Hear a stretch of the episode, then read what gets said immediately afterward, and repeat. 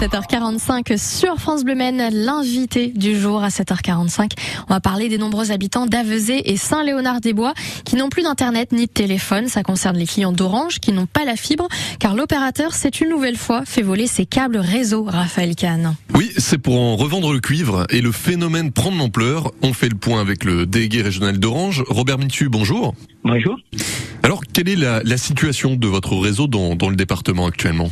Alors, en effet, euh, depuis, depuis plusieurs mois, euh, nous sommes confrontés à des vols euh, successifs de câbles sur notre réseau traditionnel, hein, sur notre réseau cuivre, sur l'ensemble du département.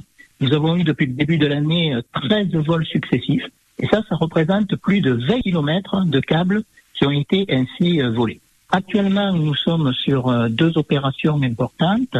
Celle concernant la, commune euh, d'Avezé. Nous avons eu une coupure euh, depuis, le 20 juillet. On a été en fait impacté sur plus de 4000 mètres de câbles. Et nous sommes aussi sur une opération importante sur la commune de Saint-Léonard, où un peu plus de 2000 mètres qui ont été, qui ont été volés. Euh, on a près de, de 400, 450 clients qui sont qui sont impactés. Quand je dis clients, c'est des clients en même temps Orange et des autres opérateurs. Hein. Pour le moment, vous n'avez pas annoncé de, de date de rétablissement. J'imagine que ce sont des, des opérations assez lourdes. Une, une opération de changement de, de câble suite à un vol est en effet une opération euh, très lourde, très coûteuse aussi hein, pour, pour, pour l'opérateur euh, Orange, parce que on nous reproche parfois de ne pas réagir très rapidement.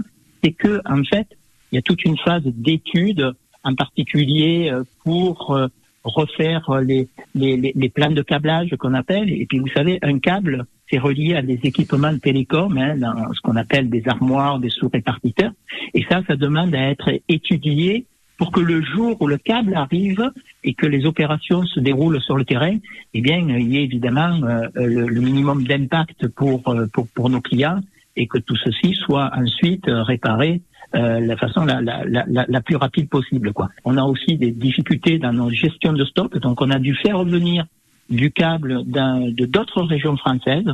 On a des équipes qui sont devenues un peu des, des spécialistes dans le domaine de, de la détection, du vol et du pilotage de ces opérations-là. Mais justement, euh, comment expliquer autant de, de vols en Sarthe cette année? C'est vrai que c'est un phénomène, euh, je dirais, relativement ancien, euh, mais qui néanmoins a pris de nouvelles, nouvelles dimensions euh, cette année. Alors sans doute aussi lié à l'augmentation euh, du coût du, du cuivre.